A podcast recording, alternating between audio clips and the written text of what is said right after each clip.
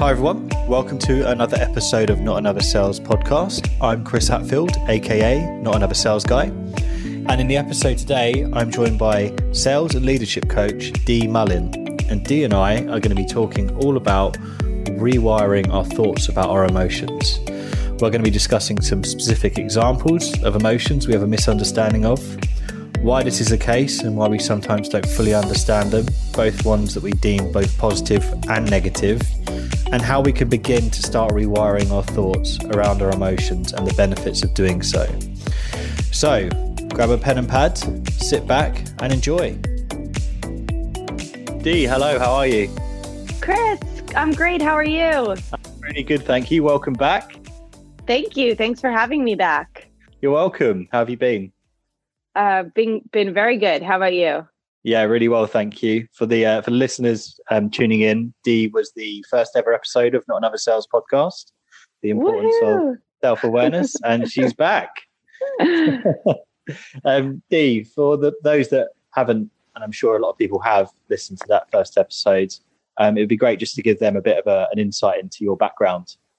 Sure. So my business background is started my career in fitness and franchising, moved to the staffing industry. So I've had a kind of gamut of experiences. And then most recently, I have been working as a professional sales and leadership coach, performance coach, and actually currently shifting my business a little bit to be a little less on the professional side and dealing more sort of with personal stuff, which is what you and I are going to talk about today. So I'm excited for that.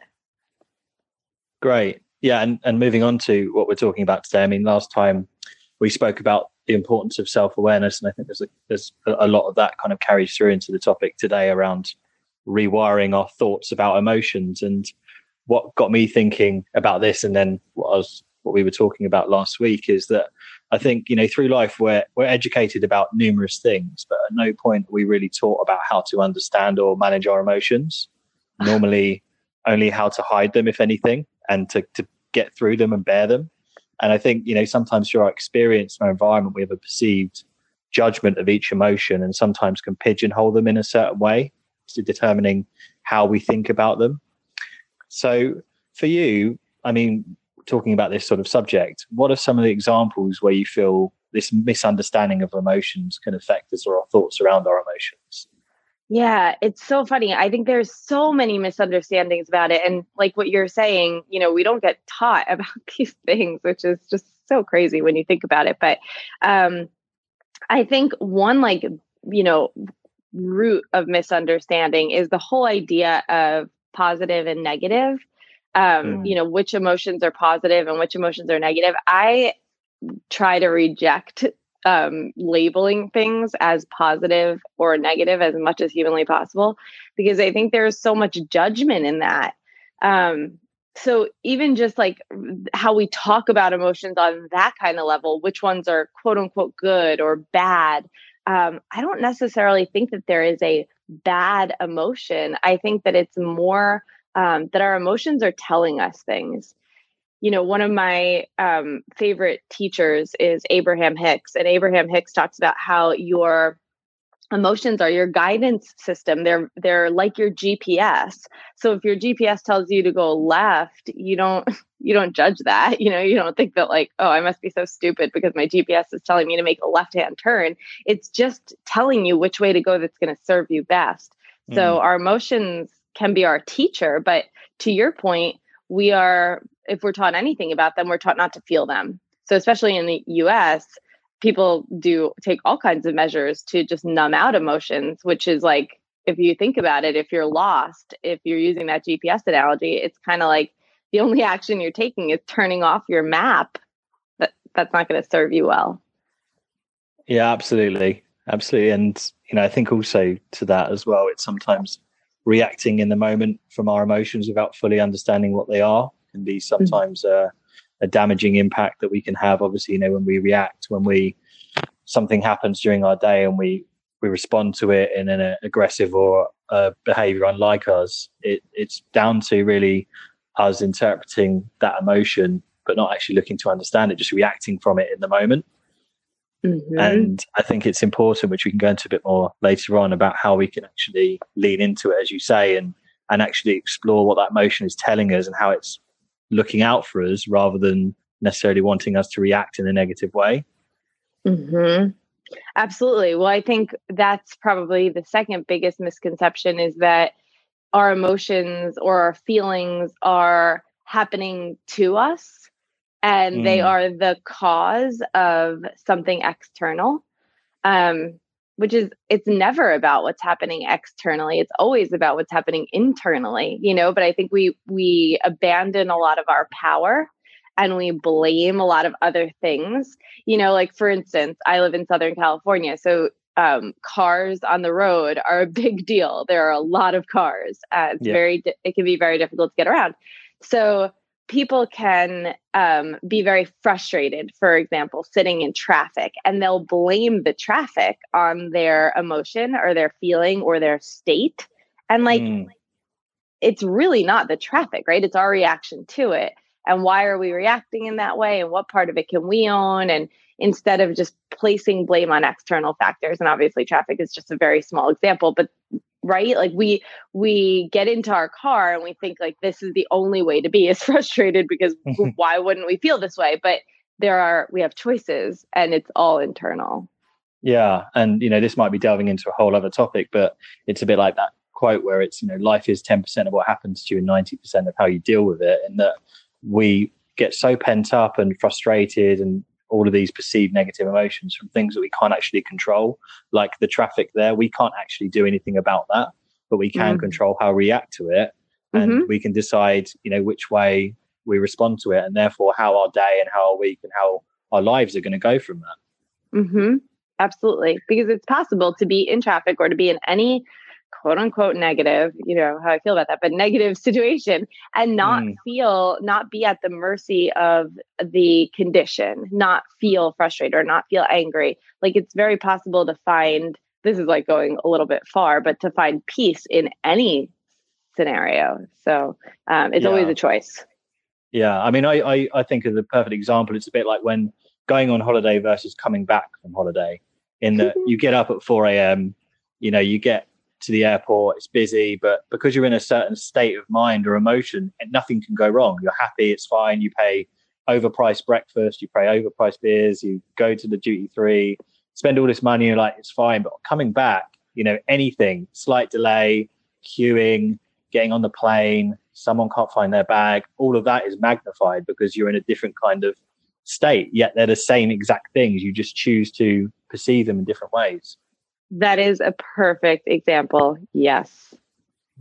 And a couple of examples, you know, when we talk about some emotions, I think, first of all, and we talked about this last week around this example that Simon Sinek uses perfectly well around this nervousness versus excitement to give a good understanding of two different emotions that actually give us the same kind of feelings.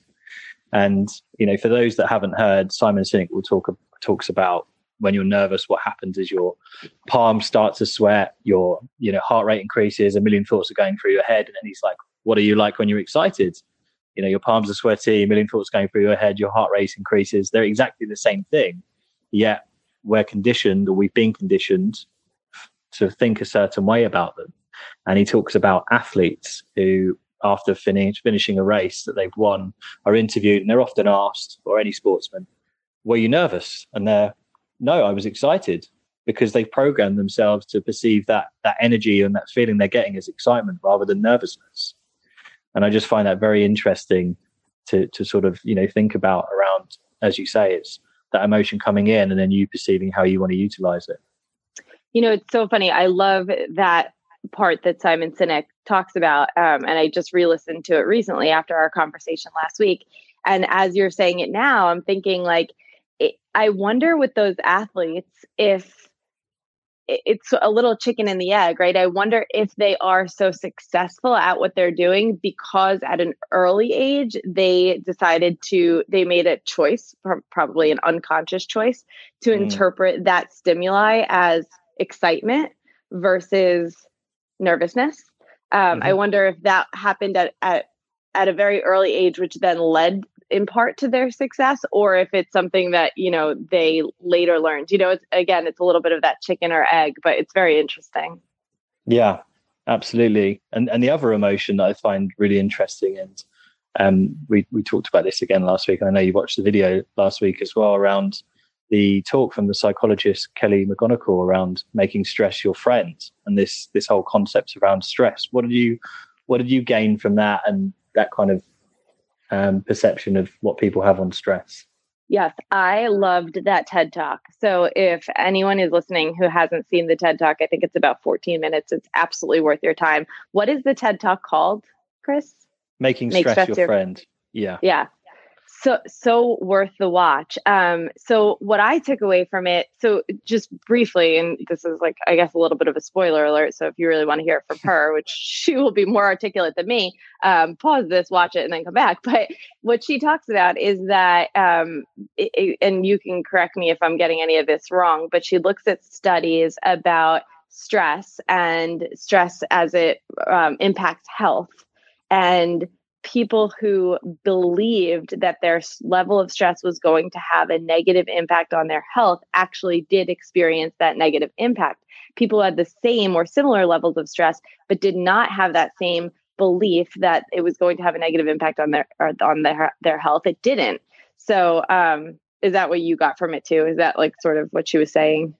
Yeah. And I think it's a great example, along with the nervousness and excitement, of how you can actually look at something as common as stress, that we even use it in our language every day. Even though I'm so stressed, I work a stressful job, I've had a stressful day, and it's this negative thing, but we can actually use it as an asset, because it's actually what she talks about is priming ourselves to be able to deal with the situation that we're in. And if people can actually change their perception towards it, it can actually help us make us healthier. It's about, you know, getting your body ready to rise to the challenge that you're about to deal with. And, you know, not getting too scientific here, but she talks about the hormone that's released. It's called the cuddle hormone, oxytocin, and yes, during stress. And she says it actually, stress makes you more social, which at first when she said that, I was thinking, really? But then, you know, when she talks about it, and it's, again, you know, definitely watch this TED Talk, because it's well worth it. But it's actually what stress does. It actually motivates you to seek support. It gives you that nudge to tell someone how you feel. It also helps you notice when other people are doing that as well, of other people struggling. And it's again, a way of what we don't realize is that it's supporting us, and that hormone itself as well. And the fact that stress, that feeling we have, is actually benefiting us, whereas we just see it as a quite commonly a negative thing. Yeah. So interesting. So that is such a good part of it. I really like paid more attention to the piece about our belief of how this emotion is going to impact us physically, and the fact that our belief is the catalyst for the physical impact versus the emotion being the catalyst. So I think both points are really strong, and just things that we don't think about. You know, I think our emotions, our reactions to our emotions, our thoughts, our feelings, they really do create the reality that we live in. And so often we are creating that reality by default versus by design. And it's a really, like, these are important things. This is creating the framework that you're viewing life through. So just bringing, to go back to awareness, how we talked about in our first conversation, just bringing more awareness to how we are interpreting our emotions, what we are thinking in the moment, what we're labeling, right? So many of our emotions we label, even just like stress being this bad thing, we're putting that negative label on it. That matters. Yeah. And you mentioned there around sometimes it's a lack of awareness. Why else do you think people have a common misconception about their emotions, and therefore see some of them as negative or limiting or things that scare them? I think it's our programming. You know, I think, again, like a lot of times we are creating by default, meaning that we have picked up a lot of this along the way. We're reacting to what we've been taught. Again, we didn't go to elementary school and have a class on feelings, right? So we learned it by observation, which is, especially at a young age, it's a pretty bad way to learn things, because we don't really understand. you know? So we watch other people be stressed and unhappy, or we watch other people, and that's how we learn to interpret our own feelings versus really bringing our intention and our attention to how we're feeling and figuring things out for ourselves. What do you think about that? Yeah, I completely agree. As you mentioned about being programmed, I don't know if you've read the book, Daniel Goleman, EQ, Why It Matters More Than IQ. No, I haven't. Great book, but he talks about, you know, going back all the way back to what our emotions are actually do. They're still quite prehistoric in how we're programmed. So, for example, when we're surprised, the reason why our eyelids open as far as they can is that we're actually surveying the area. Or that when you're angry, the reason why your blood rushes to your hand is that, as if you're ready to grip a sword. Because all of these types of emotions are still actually programmed into the prehistoric days where it was literally, you know, being chased around by animals and having to survive every day. And because of that lack of education and that lack of awareness and attention on it, I think that's why a lot of people are still stuck in that kind of prehistoric mindset, because that's where their emotions are, because they've not really been able to evolve down to, and I think this is another reason you mentioned about programming, around our environment. And I think quite often when you look at successful people, we talking about athletes earlier, when you actually look around their surroundings, and it might be like a key figure, it might have been a father, it might have been a mentor or someone, there's normally someone behind the scenes that's actually had a really positive impact that's helped them get to where they are. And that's probably because they've actually in that as well started reprogramming their thoughts around their emotions and their feelings and actually helping them evolve at the same time. Mm-hmm. Another book that I would highly recommend, I'm not sure if you've read this, but I use it with my coaching clients all the time, is it's a book called What to Say When You Talk to Yourself. And it's by a gentleman named Shad Helmstetter. Mm-hmm. Have you read that? No, but I will add it to the list. Yeah, it's so good. And as I was prepping for this, I know that one part of this book really stood out to a client of mine. So I reached out to her and I was like, can you tell me what part that was in the book? Because it's been a while since I've read it. So I'll share a little bit about it with you. So Shad Helmstetter says that in the first 18 years of our life, so talking about that early programming, we hear no, or the idea that we can't do something, 148,000 times. Wow. Versus literally a handful of things that we can do. So it's so off balance. And then he says that leading behavioral researchers have told us that as much as 77% of everything we think is counterproductive and works against us. Isn't that wild? Yeah. Yeah. And again, this is probably a whole different topic around communication, actually, what we're vocalizing to people around us and when people are growing up as well, how we actually shape that kind of thought. And, you know, when you're talking there, it makes me think of Robert Kiyosaki and his book, Rich Dad, Poor Dad. Mm-hmm. And he talks about one of the stories in that when he was younger, it was never a case of what his rich dad did. It was never a case of, no, you can't do that. It was more encouraging to think, how can I do that? So mm-hmm. It's making it more constructive. No, I can't afford it is how can I afford it? So just those little things, again, like you say, of how you talk to yourself is important, and, you know, can influence those emotions as well, as you said earlier as well, around when they're actually feeling them is naming them and kind of calling them out as to what they are, sometimes out loud, sometimes to a friend, because, you know, when you actually talk about these emotions, and there's a big emphasis, which I think is so important around mental health these days, is actually talking to people about it. When you actually voice it to someone else, for example, saying, I'm feeling really anxious at the moment, feeling really stressful, just by saying it out loud, sometimes it can just make that a lot easier to deal with and realize that it's not as bad as it seems in your mind. Mm-hmm. Yeah. And it's so funny how you talk about that slight shift between I can't afford it to how can I afford it? Because obviously, and I think that that's brilliant and so useful. But what we do is we add a question. And I think questions are part of the key to freedom with all of this, right? Like asking ourselves, like, what am I feeling? Why am I feeling it? Like, is this really true? So that's a big one for me, is like really pushing the limits on questioning, like, because true and false are subjective, right? One of the things that Abraham Hicks says is that a belief is just the thought that you keep thinking. And so things that we believe to be true is it's just because it's a practiced thought. So some are because a lot of people think it, which is like when we talk about collective consciousness, some of it is just that we think something is true. But to get back to the point of the question, really questioning yourself and again, bringing that awareness and attention and intention and not just letting emotions happen to you and not just being the victim of them, but really taking an active role. Yeah. Yeah. I sort of imagine it like your brain is as a massive Google search engine, and whatever you tell it or ask it, it's going to go and find things to prove it. So for example, totally. I've talked about this before, but you know, for example, oh, why can't I lose weight? Or why can't I do this? It will come with all the reasons. Look, here you go. Here's the solution. Yeah. You go, well, there you go. I can't. But if you start asking more constructive questions, like we talked about there, like how can I afford that, or how can I do that? You'll be surprised with all these things. It starts sort of, you know, creating and these thoughts around constructively helping you rather than limiting you. Mm-hmm. Yeah, absolutely. I think the exact same thing about our mind. And you know, a lot of people will say that your mind is not your friend, and I think. Right. When we're running on default, our mind probably isn't our friend, because to your point, like it just proves you right. So mm-hmm. if you have a thought or a feeling that's not serving you, it's going to just keep showing you more of that.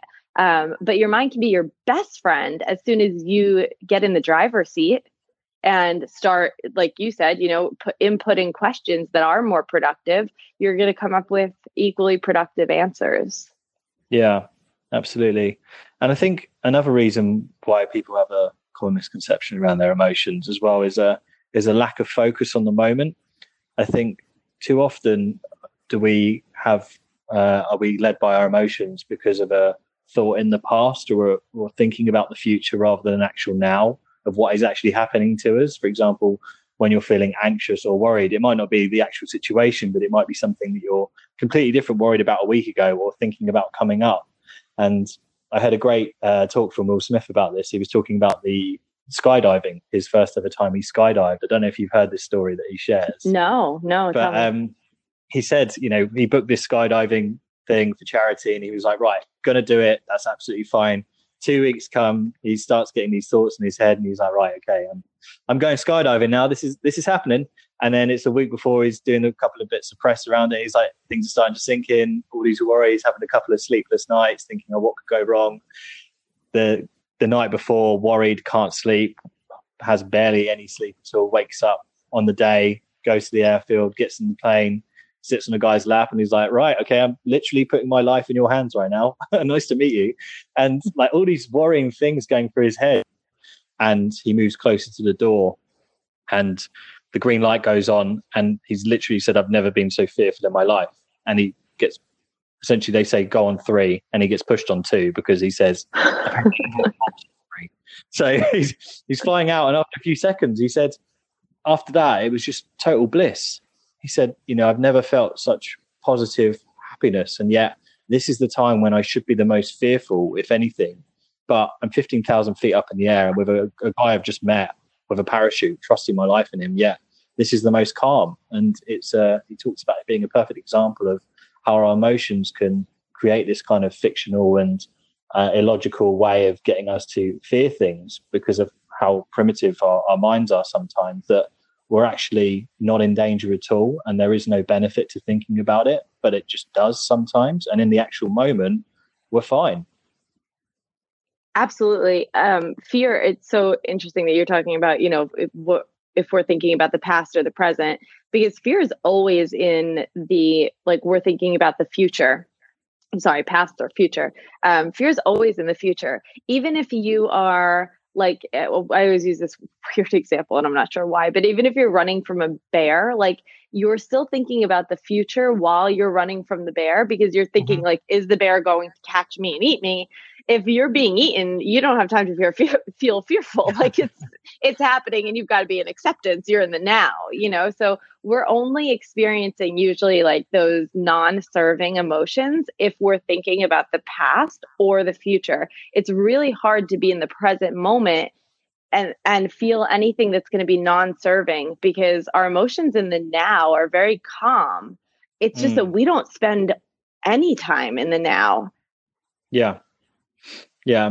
And, you know, talking of the now, we've discussed a lot of emotions on this podcast already that people perceive to be negative or ones that they want to avoid. But also, you know, talking about the now is also the positive ones around, you mentioned it earlier on a bit more around happiness, is that I think sometimes we have this perception that happiness is on one side of the net and everything else that on the other side is negative, that all the other emotions we have aren't benefiting us and we just want to be happy. And when we're not, we're upset, we're angry, and all these other emotions, which we just think, oh, we just need to be happy. You know, people talk about it. I want to buy this to be happy, or why can't I just be happy?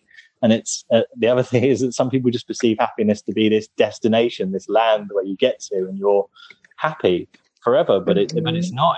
It's the journey and the process that you go through as well. Yeah, you and I had talked about this a little last week, but this is something about happiness that just makes me laugh. And I do it too. So this is, I put myself into this bucket for sure. But we want to be happy like 24/7, right? That's as the human condition. That's what we think the goal is.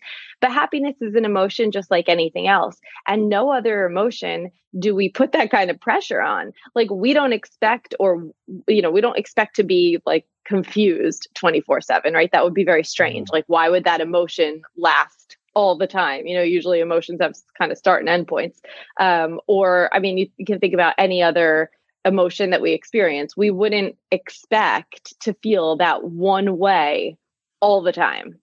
But when it comes to happiness, we place this immense pressure on ourselves and on the feeling of happiness to stay. And honestly, the second you think about that, right, which is also going into the future, like if you're happy in the moment and then you start thinking, I just want to be happy all the time. Now, all of a sudden our thought is in the future. And as soon as we have that thought, we're moved out of that happiness, you know? So, so happiness is tricky and elusive. And there's, speaking of TED Talks, a wonderful TED Talk on the idea of happiness is by a guy named Daniel Gilbert, who wrote a book called Stumbling Upon Happiness, which if anyone is listening who has that mentality, and again, like I'm there too, so there's no shame in it. And this is for sure just a cultural pervasive thought. But if you are one of those people who are thinking, I just need to get to X to be happy, check out Daniel Gilbert's TED Talk, because it'll give you a different perspective on happiness. Absolutely. And I saw a quote actually this morning on my Instagram from Jim Carrey, which he said, I wish everyone could experience being rich and famous, because that's what a lot of people perceive to be happiness if you're rich. But he said, I wish everyone could experience being rich and famous so they'd see it wasn't the answer to anything, in that we have this perception, particularly with social media these days and what we see and what's portrayed, that, you know, if we get to this point, we're going to be happy. And you see a lot of people, and we talked about mental health earlier, that a lot of celebrities and other people, you know, people taking their own lives and other things, still struggling, because it's not about getting to there. It's about being happy within you, rather than necessarily relying on external factors from what you buy or what you bring into your life. It's making sure that you are content and happy with how you are as a person, first and foremost. Absolutely. I love that Jim Carrey quote. And I think like an important thing for all of us to understand is that if we are not happy, content, at peace, whatever word you want to insert there today in the moment, then no matter what external conditions shift, we're not going to be happy in the next moment. You know, so I talk to clients about this all the time, the idea of wherever you go, there you are. You know, like if you are not happy, but you think that, I kind of hate that word, but if you are not at peace, you're not content, there's something, you know, off. And you think that getting a house or a car or fame or a role or whatever it is going to be the thing that shifts it. It's just not. It's never going to be external. It's always what's going on internally. Yeah, absolutely. So for people listening to this who feel like they may need to perhaps rewire their thinking around certain emotions, is there any advice or suggestions on how they could start to, it's not something that's going to happen overnight, but to create those kind of habits or utilize things around them to be able to do so? Yes. So some things I think about are, again, like kind of going back to asking those good questions. So if you're experiencing one particular emotion a lot that you want to shift, or a thought that you want to shift, one thing that I always recommend is just, and people do this so rarely because I think it's difficult for us, but spend some time by yourself, make a list of like how you are feeling about whatever it is, and then really challenge that list with productive questions. You know, how can I do this differently? Why do I feel like this? And even to your point earlier about asking the question to your Google brain of like, why can't I lose weight? And then you're going to get all of the answers. I think even sometimes those questions can be helpful as long as you keep going. So if you have the, why do I feel this way? And you get an answer, like question that again, you know, I think this originated in like the manufacturing world, or the idea of lean manufacturing, with one of the principles is 5 why, which is just asking why. It's a tool to get to root cause. I use that with thoughts and feelings all the time. Like just keep questioning it until you get to the root of it. And then my other recommendation, which is, I know that Abraham Hicks is a little bit of an acquired taste, but they have, Esther and Jerry Hicks have a book called The Astonishing Power of Emotions. And it really describes how they use something called the emotional guidance scale. And it just puts the thought of the whole like emotions being your GPS system in such easy to consume language. So if that sparks anyone's interest, I highly recommend checking that out. Yeah, great. And another thing, actually, which you mentioned on our first ever podcast that kind of inspired me, and since I've actually been doing, is journaling. I think journaling and taking time to reflect. And as you say, that time within that, you can start exploring those emotions and questioning it. But being more self-aware of what you're feeling, for example, you know, great things you've experienced that day, and having some time in the evening to reflect on your day, like what went well, how can you develop, what great things you experienced, and really defining not just what they were, but why were they great? Like, what did they make you feel? It's not just like a task list. And the same in the morning as well is, yeah. And I often do every day now, you know, how I'm going to make today great. And I've done this, and it's not necessarily a to-do list. It's having something on there with a because on it. So, and I'm very mindful of this now at work as well. When I've got things to do, we can get caught into a trap sometimes where we create this massive to-do list, and then we kind of forget what the outcomes of it are. So, for example, rather than I want to go to the gym today so I can feel confident, or I can feel healthy, or I can feel more energized, or whatever it might be, but always be mindful of attaching a because to it, whether it's a personal thing or a work thing, because then it's, again, reminding yourself of why you're doing that and what it's actually doing to benefit you. And if you can't, then maybe it's not the right thing to prioritize your time with. And that can be the same thing with work or personal life. Yeah, I love that. Like, and also just choosing your emotions in advance. You can do that, you know. So to your point about journaling, I don't know if I had mentioned this on our first show, but I use the 5-minute journal. Which is exactly what you're talking about. You know, it's planning how you're going to feel during your day, but there's a part that talks about like an affirmation statement. And I use that to pick out what emotions I want to feel. So a lot of times, like, I want to feel confident. I want to feel optimistic, you know, and I'll write that down in the morning, and that does make a difference. And to your point about your brain, you know, finding the things you put into it, like when I am feeling confident or optimistic during the day, I definitely get that little signal from my brain saying like, oh, we found it, you know, here we are, this is what we intended. So yeah, I like that. Yeah. And I think another point as well, you mentioned earlier about, you know, we've mentioned a few times actually around leaning into your emotions and calling them out for what they are, but getting into the habit of kind of thanking your emotions. I know it sounds strange, but I've got into this recently where if I've got an event coming up or a presentation or something, and I'm feeling a certain way, is actually exploring what am I feeling, and actually going, thank you for preparing me. Like, I feel ready now. The adrenaline's going, I'm prepared, because I kind of think, what would be the flip side if I was about to go and do a speech or something and I was a bit lethargic? I might not feel as sharp or as prepped, but because I'm feeling like this, I know I'm alert and I know I'm ready. So I'm grateful for this emotion and how it's actually helping me. Yes. And you said the word that I was just going to say, which is gratitude. Gratitude is more correlated to happiness. So, you know, whatever, than any other emotion. So it's funny that we haven't brought up gratitude until this point, but any way that we can cultivate more gratitude, even if it is like what you're saying, you know, I'm feeling a little nervous and I'm excited or whatever. And I'm going to be grateful that I'm feeling that way because I know X, Y, or Z. So anything that we can bring our attention, any way that we can shift our attention to gratitude and you know, is going to have a positive impact. And the last point I just want to highlight is that every single one of our emotions is serving us in some way. So they're all, you know, we could choose to feel gratitude for any emotion, be it frustration, anger, even like depression, any of those kind of low vibration emotions, they are serving us in some way. So if we can, you know, when you're in that, it's going to be a little bit more difficult, but if we can shift to have appreciation and gratitude for them, we're going to move up that emotional scale faster. Absolutely. And one final point on that as well. And Tony Robbins talks about this when he talks about gratitude, is that the things that were most, that sort of get us into a negative state of fear and anger. And when the only way to overpower those two is to get into a state of gratitude.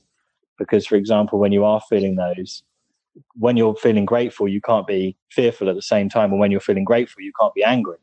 So he encourages people, and he does this as well, when you are in that kind of state of fear or anger, is to, wherever it might be any type of the day, start making a list, a grateful list. It can just be on a scrap bit of paper anywhere. And getting your mind into that kind of programmed way, that positive way, not programmed, of thinking, rather than just being led by the kind of that fear or that anger at the time.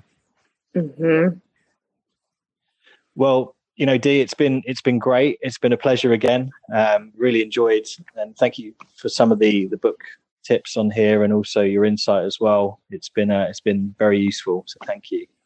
Thank you for having me. It's wonderful to come talk to you. I love to hear your thoughts and ideas. You articulate them so well. So thank you. I appreciate being part of the conversation.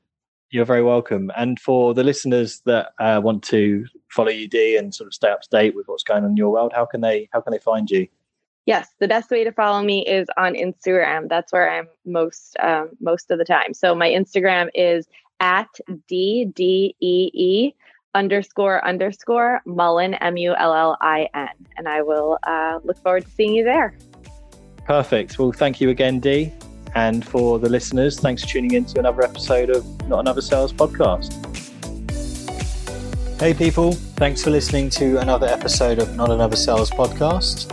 If you want to stay up to date with the latest episodes and posts, you can find me on Instagram, @NotAnotherSalesGuy_ in each of those words. You can also find the podcast on all major platforms by typing Not Another Sales Podcast. And also, if you want to connect with me on LinkedIn, I go by the name of Chris Hatfield. So thanks again, and stay tuned for another episode.